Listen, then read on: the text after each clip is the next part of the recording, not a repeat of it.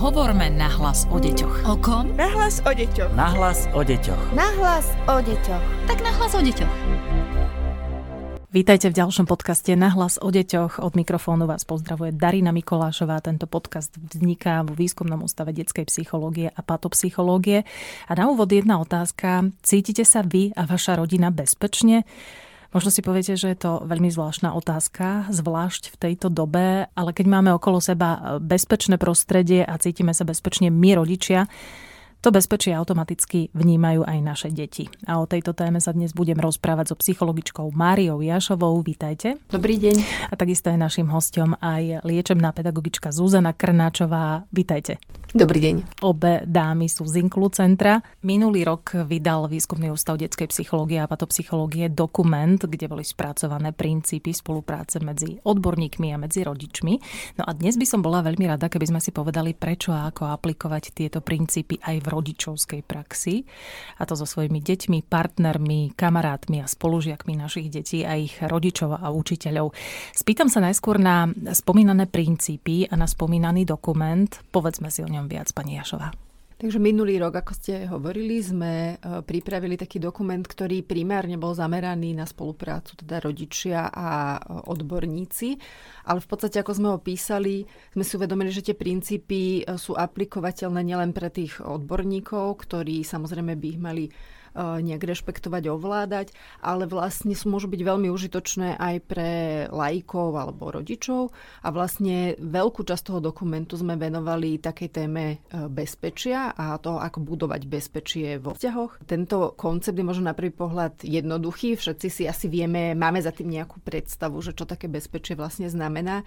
Ale ako sme sa tomu venovali do hĺbky, tak sme zistili, že vlastne o tomto fenoméne bezpečia vlastne vieme možno relatívne málo a je dobré ho preskúmať aj všetky jeho podoby a rôzne úrovne toho bezpečia. Máme rôzne akoby nástroje na to, ako to bezpečie budovať hĺbšie, ako ho rozvíjať. Jedným z takých princípov je napríklad poskytovať možnosť voľby, umožniť druhému človeku alebo človeku na druhej strane tej našej komunikácie, aby si mohol vybrať z viacerých možností, aby bol súčasťou riešenia nejakých problémov, aby nebol iba príjmateľom nejakých našich odporúčaní a podobne. Nejde len o to, aby sme rešpektovali ten hlas toho druhého človeka, ale aby sme mu priamo vytvárali príležitosť, aby ten jeho hlas mohol zaznieť, aby sme mu vytvorili nejakú podporu a vytvárali príležitosti na to, aby mohol vyjadriť to, čo potrebuje. Zvyčajne je to tak, že to bezpečie buď cítime, alebo ho necítime, ale veľmi asi nevieme definovať, že čo to presne to bezpečie je a prečo je dôležité, tak poďme si zodpovedať aj na túto otázku. Mhm. To je tiež veľmi zaujímavé, že sme zistili, že keď sme chceli uchopiť doslov, že čo to vlastne znamená bezpečie, tak sme sa celkom natrapili mhm. s tou definíciou.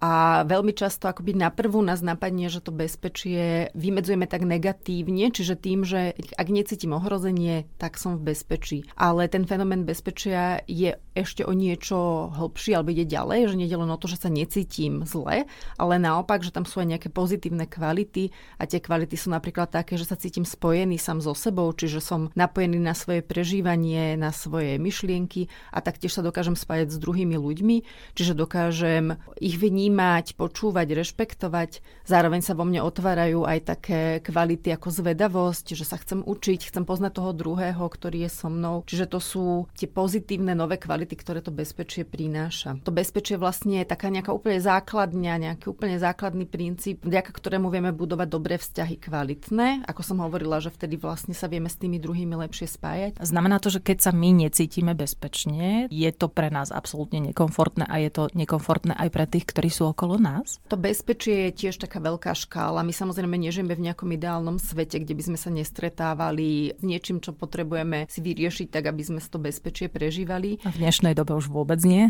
Myslím si, že všetci môžeme prežívať rôzne miery narušenia toho mm-hmm. bezpečia, samozrejme. Ale ono to nie je, že buď alebo, hej, že, že je to nejaká škála a dôležité je, že my s tým vieme pracovať, že aj keď to nejaké narušenie toho bezpečia príde, tak to neznamená, že sme voči tomu bezmocní, pomocný, že musíme nejak reagovať nevyhnutne, že prišlo nebezpečie, tak my musíme reagovať nejak automaticky a prichádzame s nejakými stresovými reakciami, ale znamená to, že my si to môžeme uvedomiť, že teraz prichádza niečo náročné, môžeme s tým nejakým spôsobom pracovať a môžeme sa my rozhodnúť, ako na to ohrozenie zareagujeme. Bolo by možno zaujímavé spýtať sa našich poslucháčov viacerých, že či sa cítia bezpečne. Obávam sa, že by mnohí povedali, že asi ani veľmi nie v dnešnej dobe. Prečo, pani Krnáčová, nie je samozrejme, že sa sami cítime bezpečne a že sa bezpečne teda cítia aj naše deti? Tak e, treba povedať, že je úplne bežné necítiť sa stále bezpečne a že je to vlastne úplne normálny zdravý jav u každého z nás. Je nespočetne veľa situácií v našom živote, kedy možno, že vnímame ohrozenie alebo vnímame, že sa niečo deje. Vlastne je to niečo, čo, čo prebieha v bežnej komunikácii medzi nami a druhými, alebo aj ako prežívame sami seba. A je to dôležité práve nemať stále ten pocit pokoja, ale aj nejaký pocit vyrušenia práve, pretože to nám pomáha si uvedomovať rôzne tie emócie, aj tak rovnako nás to obohacuje a rovnako na tom v podstate rastieme. Keď sa necítime bezpečne, čo sa v tom momente deje v našej psychike, v našom tele a podobne? Dôležité je, aby ten pocit, že sa necítime dobre a bezpečne, nebol prevládajúci. Mm-hmm. Aby pocit, že nám je fajn s nejakými momentmi, ktoré sú ale zvládnutelné, to je ten pocit, keď môžeme povedať alebo to zadefinovať, že sa vlastne máme dobre. Ak sa dlhodobo necítime dobre, ak dlhodobo máme, ja neviem, nejaký zvýšený stres, napätie, smútok, vtedy vieme, že ten náš stav nie je priaznivý a že je potrebné niečo s ním robiť. Pretože sa to objavuje nielen v našich vzťahoch alebo v našom vlastnom prežívaní, potom aj v našich vzťahoch a samozrejme, že to potom prechádza. Náš systém je nastavený tak, že ovplyvňuje aj fyzické zdravie a dlhodobý stres, napätie môže mať potom veľmi negatívne dôsledky na naše fyzické zdravie. Ale mne sa veľmi páčilo, ako ste mi povedali, že my ako rodičia máme nárok na to byť unavený, byť frustrovaný a možno aj cítiť sa občas tak ohrozene alebo v nebezpečí. Pani Jaššová? Áno, my ako rodičia vlastne my nemáme iba túto jednu rolu. My nie sme len rodičmi. My sme aj partnermi, my sme často buď zamestnancami alebo v nejakej inej pracovnej role fungujeme. Sme vlastne aj deťmi často svojich rodičov a podobne. A je len prirodzené, že v rámci všetkých týchto rôznych rolí a nárokov, ktoré máme, tak prežívame aj rôzne možno náročnejšie situácie. Sme vystresovaní, unavení. Možno to často prenášame práve aj do tej rodičovskej roli. Čo možno ako rodičia si vyčítame potom, že sme, ja neviem, kričali na deti, pretože sme nezvládli nejakú situáciu. Ale je dôležité, možno ten prvý krok je dôležitý si povedať, že je to fakt, stalo sa to a je to aj dosť prirodzené, pretože pri všetkých tých náročných situáciách, ktoré denne prežívame, sa to môže samozrejme stať. Dôležité je preto byť vnímavý k tomu, že keď už vnímam, že sa vo mne kumuluje alebo že už vo mne narastá také nejaké naozaj pocit preťaženia toho, že je toho na mňa priveľa, tak si to uvedomiť, zreflektovať a možno nastaviť nejaké kroky k tomu, aby som tento proces toho stále zvyšujúceho sa stresu nejakým spôsobom zastavil. Porozmýšľal nad tým, čo môžem pre seba v tej chvíli, v danej chvíli spraviť. Už vôbec je pomerne veľa, keď si to dokážeme pomenovať.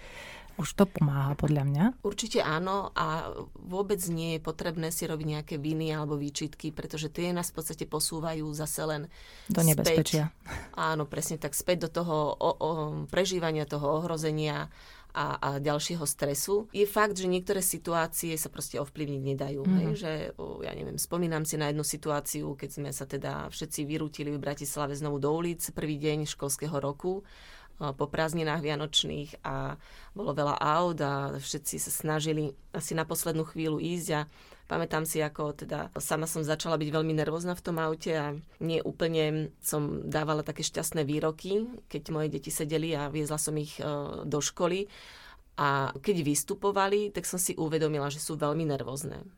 A že vlastne tá nervozita zo mňa prešla vlastne na moje deti a skutočne som si aj, že vedie to tá situácia, ktorú poznám, len som si ju znovu musela uvedomiť, že, že proste tieto rané zhony v aute, keď sa na vás tlačia tri auta z rôznych strán, treba sa na to pripraviť vedome, že vlastne a vedome si povedať, čo robiť alebo čo nerobiť. Potom sa tie situácie, aj keď sú náročné, tak sa dajú oveľa lepšie zvládnuť. potom v podstate nejde tá automatická reakcia vonku z nás. Dobre, a povedzte mi, ako ste ošetrili potom následne túto situáciu, keď ste si to teda uvedomili, mm-hmm. pomenovali, všimli ste si, že vaše deti sú nervózne, mm-hmm. ako ste to potom stopli? No podarilo sa mi to teda ešte v tom aute mm-hmm. a keď vystupovali, tak som povedala, že teda to bolo naozaj, že vlastne som len zreflektovala, pomenovala, že čo sa v tom čase dialo, aká situácia, ako som na ňu ja reagovala, že to nebolo šťastné a že dúfam, že budú mať dobrý deň v škole. Uh-huh. Poďme si poradiť tak všeobecnejšie, že čo môžeme bez ohľadu na túto konkrétnu situáciu, pretože takých situácií sa nám asi v živote stáva veľmi veľa rodičom. Čo môžeme ako rodič spraviť? Ako sa môžeme postarať o bezpečie v našich rodinách? Veľmi dôležité sa najskôr postarať o seba. Je to naozaj tak, že ten rodič prináša nejakú atmosféru do tej rodiny, rovnako aj deti ju prinášajú. A každý z nás prichádza z rôznych svetov, pracovných a školských a stretávame sa doma. Niektoré tie svety vyžadujú ako keby viacej takej kontroly od nás a vieme, že aj deti sa potrebujú viacej kontrolovať v škole, aby potrebujú sa sústrediť, potrebujú mať dobré správanie. To isté sa nám stáva v práci, že samozrejme nevykričíme na kolegu alebo nezúrime, alebo viac sa kontrolujeme v práci a je dosť pravdepodobné, že práve keď sa stretneme v tom bezpečnom prostredí domácom, tak sa vlastne ten nahromadený stres a napätie nejakým spôsobom ho potrebujeme uvoľniť. Veľakrát sa stáva, že sa uvoľňuje neprimerane a ubližuje potom práve tým najbližším. A tých spôsobov, ako vlastne regulovať to vlastné prežívanie, je viacero. Vidím, že chcete doplniť, pani Jaššová. Zuzka spomenula pojem regulácia. Regulácia znamená, že sa snažíme tie svoje emócie, ktoré prežívame, nejakým spôsobom usmerňovať alebo prejavovať ich spôsobom, ktorý nebude ubližujúci a ktorý aj nám pomôže. Hej? A to, čo hovorí Zuzka, že ak sa o seba postaráme a tak to znamená, že sa trošku teraz regulujete svoje emócie, tak to ponúkame aj tomu druhému človeku na druhej strane, našim deťom povedzme. A ten pojem sa nazýva koregulácia, čiže spolu so mnou regulujem vlastne aj svoje deti. Znamená to, že ak sa so mnou stretnú ako spokojnou mamou, ktorá je povedzme vyrovnaná, upokojená z tých všelijakých stresov toho dňa, tak im pomáham preniesť ten pokoj aj im, k ním samotným. Ono sa to často nedieje na nejakej vedomej úrovni, ale aj tie deti tak o, vlastne vycítia tie naše nastavenia tých nervových systémov, ktoré máme. A vlastne môj pokoj pomáha regulovať aj pokoj tých detí. Uh-huh. Čiže preto je také dôležité sa postarať o seba, lebo e, ja sa tým pádom nestarám len o vlastný pokoj, ale sa s tým starám aj o pokojné prežívanie svojich detí. A ako sa teda máme postarať o seba v rámci toho bezpečia? Hovoríte, že aby sme ventilovali tie svoje emócie, že to je teda správne, ale nie v tom bezpečnom prostredí pravdepodobne? Aj to ventilovanie Ventilovanie tých emócií, samozrejme ono nastáva v tom bezpečnom prostredí. To je veľmi prirodzené, že tam, kde som doma, tam, kde sa cítim dobre, tak tam aj popustím úzdu, povedzme, tým svojim emóciám. Dôležité je aj tá možno tá forma, akým spôsobom to urobím. Môžem sa vyrozprávať, povedzme, z tých svojich náročných chvíľ svojmu partnerovi, ktorý je môjim, môjim partnerom aj v tom prežívaní toho dospeláckého života a možno, že z takýchto komunikácií môžeme vynechať deti, ale zároveň Môžem, veľmi, môžem byť transparentná, otvorená v tom, že tým deťom poviem, že mala som náročný deň v práci a že potrebujem povedzme desať minút alebo nejakú chvíľu sama pre seba, aby som dokázala, ja neviem, predýchať alebo zvládnuť tie emócie, ktoré ku mne prichádzali v priebehu toho dňa. To, čo je veľmi dôležité, je vlastne si spozorovať, že čo mne robí dobre ako konkrétnemu človeku, pretože veľakrát vidíme všelijaké návrhy a tipy, ako sa o seba postarať a to, čo je dôležité, je si z nich vybrať to, čo je vlastne individuálne mne dôležité a nápomocné. Pre niekoho to môže byť teplávania, pre niekoho to môže byť čálka kávy a pre niekoho je to vyrozprávanie sa s druhým človekom a niekto naopak potrebuje byť sám. A to je to, čo potrebujeme my vedieť, že ktorá z týchto stratégií je pre mňa užitočná. Kedy je to už veľmi vážne? Kedy už prekračujeme tú hranicu, že potrebujeme napríklad vyhľadať odborníka v súvislosti s prejavovaním alebo ventilovaním tých našich emócií, kedy už na to sami nestačíme. Často sa stáva, že my sme tí poslední, ktorí si to uvedomujú a mm-hmm. skôr nám dáva signál okolie, že sa s nami niečo deje. Častokrát to vidíme už v takých e, situáciách alebo v takom pokročilom štádiu, že sa nám možno že rozpada vzťah. Začneme objavovať, že, že sme ako neustále nervózni alebo máme nejaké nespavosti alebo nejaké fyzické problémy. Často to prenášame na deti, Čiže často sa stáva, že prichádzame práve že za odborníkom s dieťaťom, lebo vlastne potom sa deje, že aj to dieťa môže byť veľmi nervózne, pretože ono môže mať veľmi náročné situácie v škole,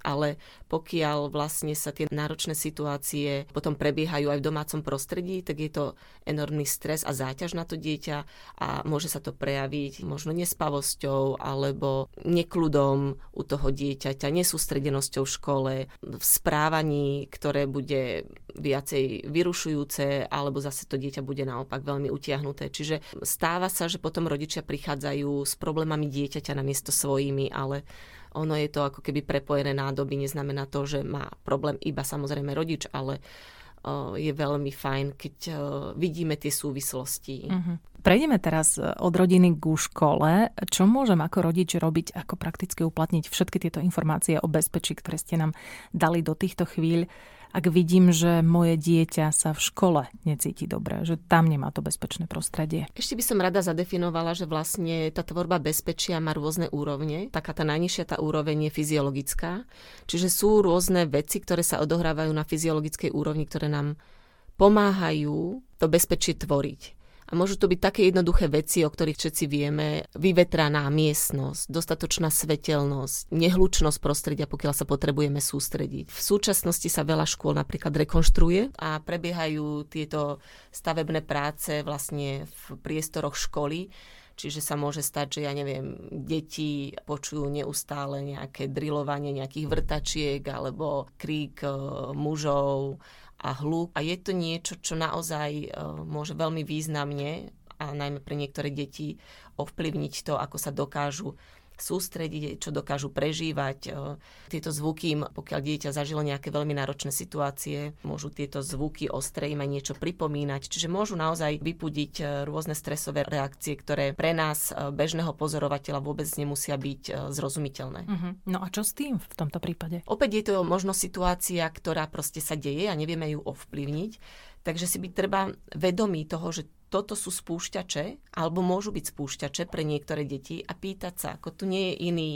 Asi iná rada, ako zaujímať sa, všímať si a pýtať sa a komunikovať. A ak vieme, že potom toto sa deje, tak opäť vieme s tým dieťaťom výjsť. Vieme požiadať, ja neviem, robotníkov alebo stavebnú firmu, aby na nejaký čas možno prestala isté práce alebo ich presunula do inej časti budovy.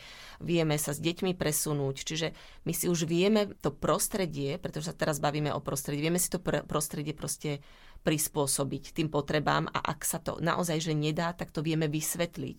A je úplne iné, keď to máme vo vedomej úrovni a keď to máme v nevedomej úrovni. Uh-huh. Taká bežná vec napríklad sú toalety. Je mnoho príbehov detí, ktoré proste naozaj že majú obrovský stres z toho, že nemôžu ísť na toaletu počas vyučovacej hodiny, najmä teda na tom prvom stupni. Deti sa potrebujú napiť. Veľakrát pitie samo o sebe môže vyzerať pre dospelého, že proste to dieťa už, ja neviem, si vymýšľa a stále potrebuje piť. Ale piť, on, ono napríklad to dieťa nemusí byť smedné, ale práve to prehltanie a, a cítenie tej studenej vody môže byť jeden zo spôsobov, ako to dieťa reguluje samo seba na tej fyziologickej úrovni. Aha, to sú veľmi zaujímavé konštatovania. Tej fyziologickej úrovni bezpečia, na ktorú sa ako rodič môžeme pýtať dieťaťa, že či už v škole prežíva, k tým veciam patrí napríklad aj pohyb alebo možnosť pohybu. To je niečo asi, s čím viaceré deti zápasia, že počas vyučovania, povedzme, nemajú dostatočnú príležitosť sa nejako pohybovo zamestnať alebo nejak sa prejaviť. Je to samozrejme prirodzené, je nejakým spôsobom tá škola a hodiny vedené. A druhá vec je, že vlastne potreba pohybu je u detí dosť vysoká. A bolo by fajn, povedzme, keby aspoň cez prestávky mohli deti, aby mali nejakú príležitosť uh, sa hýbať, pretože ten pohyb je veľmi dôležitý aj spôsob, ako zvládať stres. Ak mali napríklad nejakú písomku, kumulovalo sa v nich nejaké napätie z nejakých udalostí toho dňa, je veľmi fajn, ak majú príležitosť povedzme sa aspoň poprechádzať alebo niečo podobné. Čiže ako rodič sa môžem teda zaujímať, že či sú takéto základné nejaké fyziologické potreby môjho dieťaťa naplnené, pretože veľmi významným spôsobom prispievajú k tomu, ako zvláda to dieťa stres v škole. Môžem to buď komunikovať ďalej s učiteľom a skúšať hľadať nejaké spoločné riešenia, a ak sa mi toto nepodarí, tak uh, aspoň s dieťaťom sa o tom porozprávať doma, uh, tú príležitosť k tomu pohybu mu povedzme dať po škole a podobne. S tým pohybom mi ešte napadá, že vlastne vyučovacia hodina sa dá urobiť spôsobom, aby deti sa museli hýbať. Čiže rozdelenie do skupín, vrátenie sa naspäť do svojich hlavíc, proste ten pohyb môže naozaj vyzerať tak, že sa deti prejdú, hej, alebo niečo označia na tabuli, vrátia sa späť.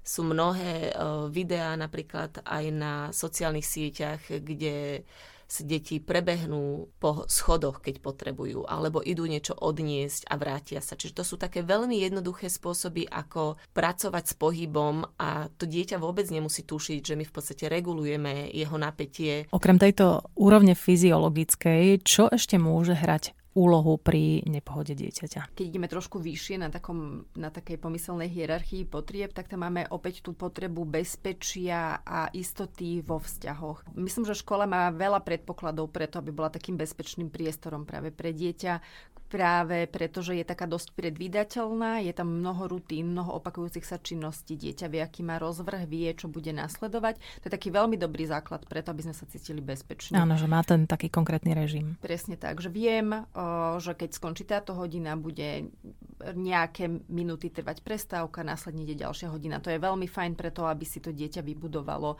nejaký pocit tej predvídateľnosti. A k tejto predvídateľnosti však patrí napríklad aj komunikácia, komunikácia jasná, napríklad zmeny učiteľov, keď, niečo, keď soplujú uč- nejaké hodiny učitelia, alebo keď sa vymieňajú učitelia. Je veľmi dôležité, aby to tomu dieťaťu bolo dobre odkomunikované. Čiže zo strany učiteľov a zo strany školy. Áno, presne tak, že je veľmi dôležitá práve tá komunikácia, že ak nejakým zmenám dochádza, aby to dieťa bolo na tú zmenu pripravené.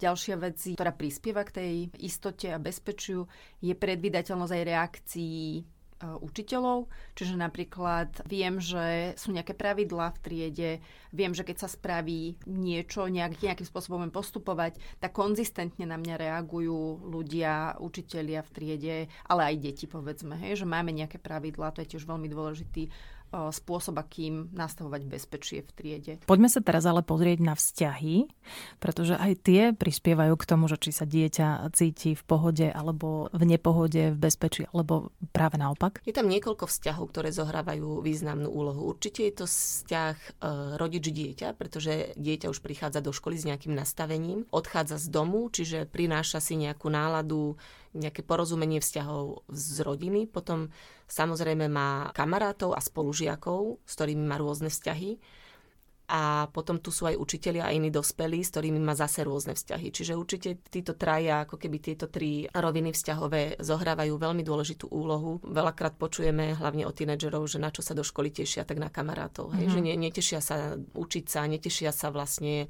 na tých dospelých alebo na to, čo bude tá škola prinášať, ale tešia sa na to, že uvidia kamarátov a že budú, budú sa možno s nimi rozprávať alebo niečo. Bohužiaľ sa veľakrát ešte stále v našich školách stáva, že sa žiaci napríklad porovnávajú medzi sebou, že prebieha nejaké kritizovanie detí a môže byť aj veľmi jemné, ale ako to dieťa to vlastne si všimne, hej, že to detekuje, že, že vlastne o, sa tu deje nejaké kritizovanie a tá reakcia na stres automaticky nabieha, hej, že to, to je veľmi nevedomé a vôbec sa to tak nemusí tomu druhému zdať, ale spúšťa to tie reakcie. Učitelia a vychovateľia veľmi často kričia, uh-huh, stále v našich školách a bohužiaľ je tam aj zosmiešňovanie sa detí navzájom, ale takisto aj o dospelých. Čiže toto sú všetko vlastne situácie a momenty, ktoré vysielajú do našich nervových systémov informáciu, že niečo nie je v poriadku a že sa musíme buď brániť, alebo alebo musíme zútekať z tej situácie. Čiže deti sa nám potom uzavrú, alebo sú potom útočné. No. To, čo nám ešte pomáha v tej vzťahovej rovine, je, že určite všetci máme skúsenosť s tým, že keď nás niečo baví a páči sa nám, tak máme oveľa silnejšiu motiváciu to robiť, alebo aj keď je to náročné, tak sa do toho pustiť. Je to niečo, čo, s čím vieme my ako rodičia veľmi aktívne pracovať voči našim deťom. Vieme v nich budovať pozitívny vzťah k škole, k spolužiakom, aj k učiteľom, aj keď tie podmienky tam vôbec nemusia byť ideálne. Uh-huh. Presne na to nadviažem, pretože ma zaujalo to, že mnohí učitelia naozaj kričia, vychovávateľia kričia, to, čo ste rozprávali.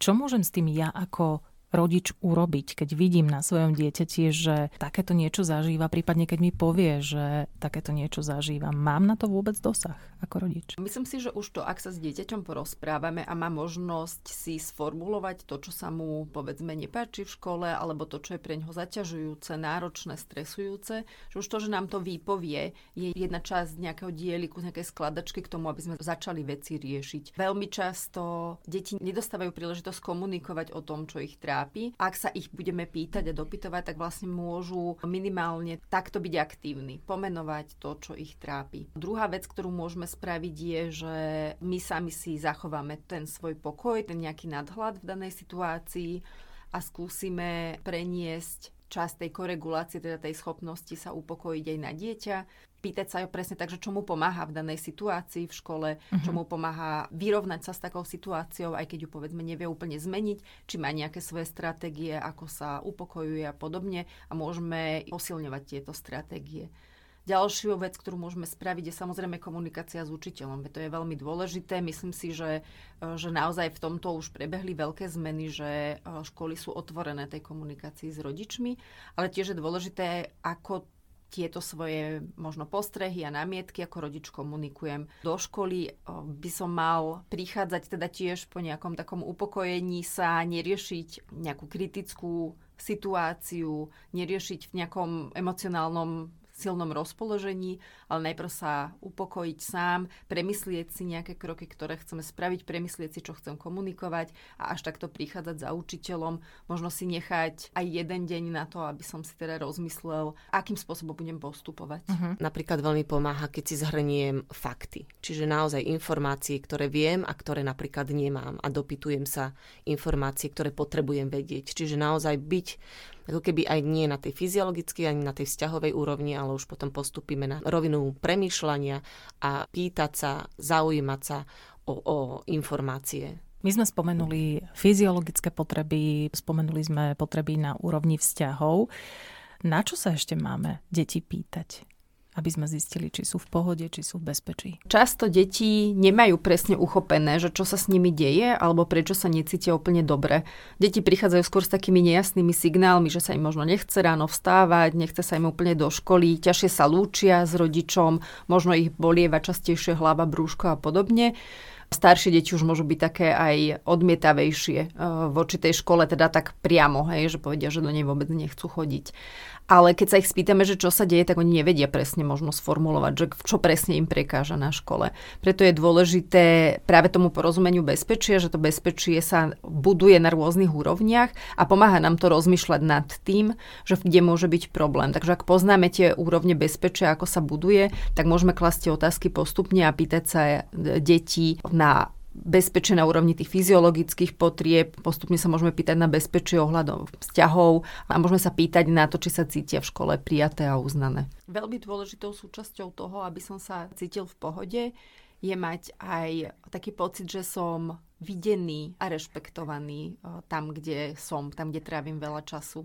Deti by v škole mali mať pocit nejakého uznania a prijatia, ako medzi spolužiakmi, tak medzi učiteľmi. A keď hovoríme o nejakom uznaní, tak nemyslíme len pochvaly v zmysle nejakých veľkých úspechov alebo nejaké možno vitrinky s trofejami a podobne.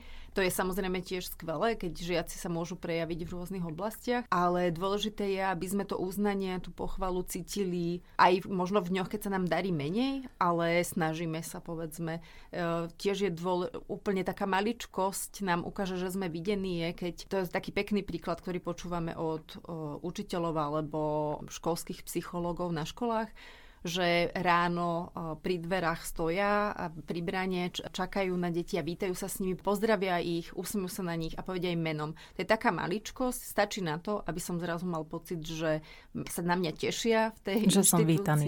že som vítaný. Mm-hmm. To sú také drobnosti, ale môžu veľmi posilniť ten pocit aj sebavedomia toho dieťaťa.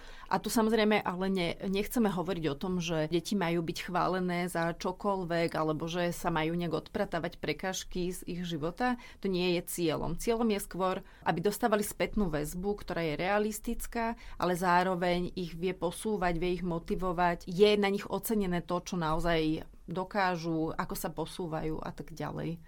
Veľmi dôležité je, aby deti mohli v škole prejavovať svoje silné stránky.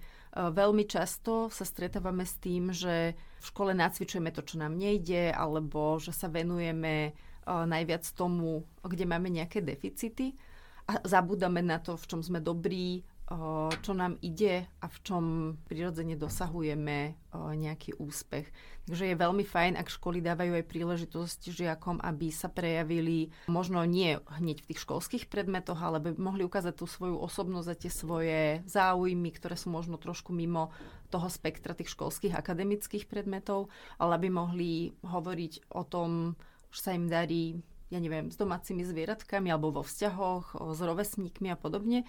Čiže aby bolo možné, aby aj deti, ktoré nie sú možno akademicky najúspešnejšie, zažívali ten pocit, že sú niečo hodné, že majú, majú nejakú hodnotu pre, pre triedu, pre učiteľa a podobne. Uh-huh. Výskumy ukazujú, že aby si človek vytvoril o sebe pozitívny názor, je potrebné, aby kritika a chvála o jeho osobe boli v pomere asi jeden k piatim, čiže na jednu kritiku asi päť chvál, pretože tá tak aj náš nervový systém ich spracováva, oveľa citlivejšie spracováva kritikou, ako spracováva chválu. Aha, to sú tiež zaujímavé konštatovania.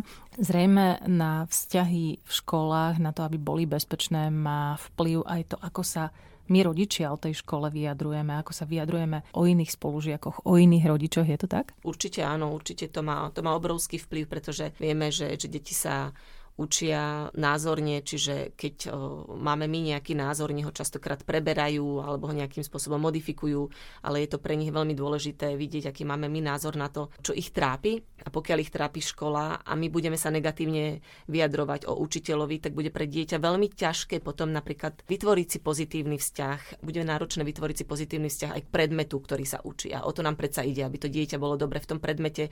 Nie je také dôležité, aby teda malo rado učiteľa, ale množstvo detí, a teda my sme aj veľmi vzťahová kultúra. To znamená, že pre nás v našej kultúre je veľmi dôležité spájať to, čo robíme, so vzťahom.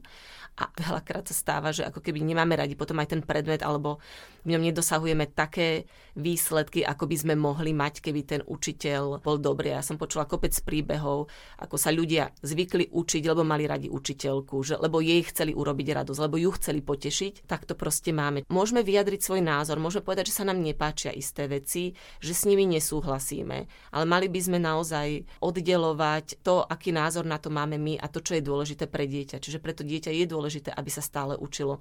A skúsme hľadať potom s dieťaťom, čo iné si môže na tom predmete všímať, čo iné môže mať rado, na čo sa dokáže napojiť, s čím dokáže vlastne to dieťa potom ako keby v sebe pracovať a motivovať sa, aby dosahovalo tie výsledky. Veľkým problémom je dnes šikana, takisto násilie, čo má takisto obrovský vplyv na to, či sa cítime v škole bezpečne, alebo práve naopak. Dotknime sa ešte aj tejto témy. Jednoznačne sa musíme vymedziť voči násiliu a šikanie ako rodičia. Ak sa niečo deje v triede, musíme byť um, veľmi obozretní a uvedomiť si, že toto nie sú čierno-biele záležitosti, čiže nie je tam niekto iba slabý a niekto iba silný, ale je to ako keby spleť vzťahov a histórie, ktorá v podstate nejakým spôsobom vyvrcholila do, alebo sa pretavila do toho, že sa niekomu ubližuje.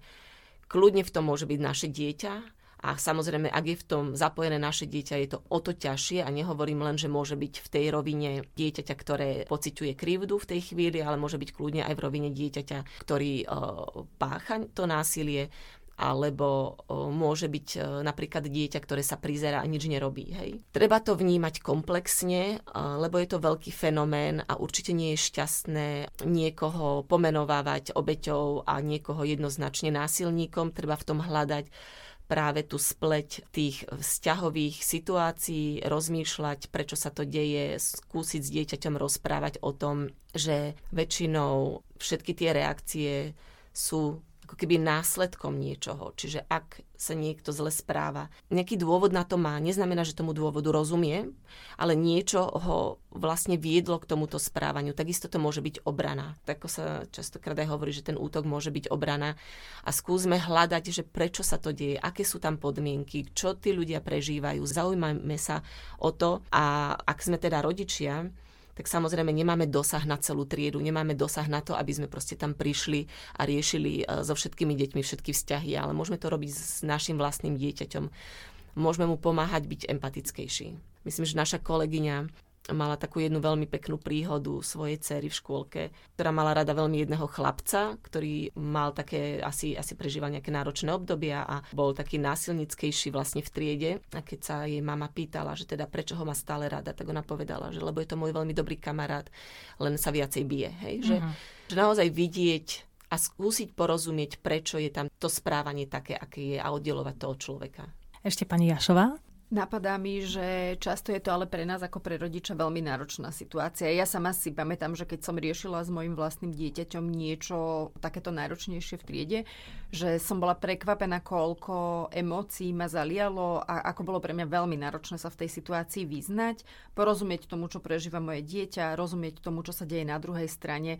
Bola to pre mňa veľmi náročná aj osobne situácia a preto iba chcem opäť apelovať na to, že dať si čas na spracovanie tých emócií, možno o, si dať aj čas o samote, aby som popremýšľala nad tým, že čo to vo mne vyvoláva, k čomu ma to vedie, k akým emóciám, k akým myšlienkam. Ja si pamätám z mojej situácie, že to bola veľká bezmoc a v tej bezmoci som reagovala, musím povedať, dosť neprimerane voči vlastnému dieťaťu, že som bola, možno, že som bola natlakovejšia, ako som chcela byť a podobne. Len chcem opäť apelovať na to, že je prirodzené, že tie emócie prichádzajú, že sa možno naozaj cítime bezmocnejšie, ako by sme chceli.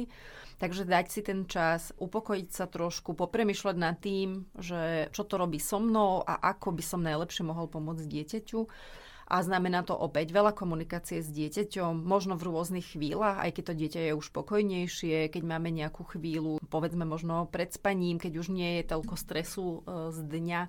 Čiže opäť sa vrátiť k tým situáciám, prejsť si ich, rovnako si premyslieť, ako možno komunikovať s učiteľom o danej situácii a podobne. A byť súcitný aj s tým dieťaťom, ale možno aj samým so sebou a možno tú empatiu a súcit vedieť preniesť aj do celej tej situácie vlastne ku všetkým tým účastníkom.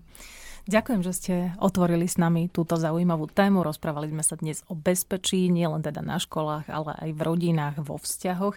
Našimi hostiami boli liečebná pedagogička Zuzana Krnáčová, ďakujeme veľmi pekne, a takisto aj psychologička Mária Jaššová. Všetko dobré. Dobre, želáme. Ďakujeme. Hovorme nahlas o deťoch. O kom? Nahlas o deťoch. Nahlas o deťoch. Nahlas o deťoch. Tak nahlas o deťoch.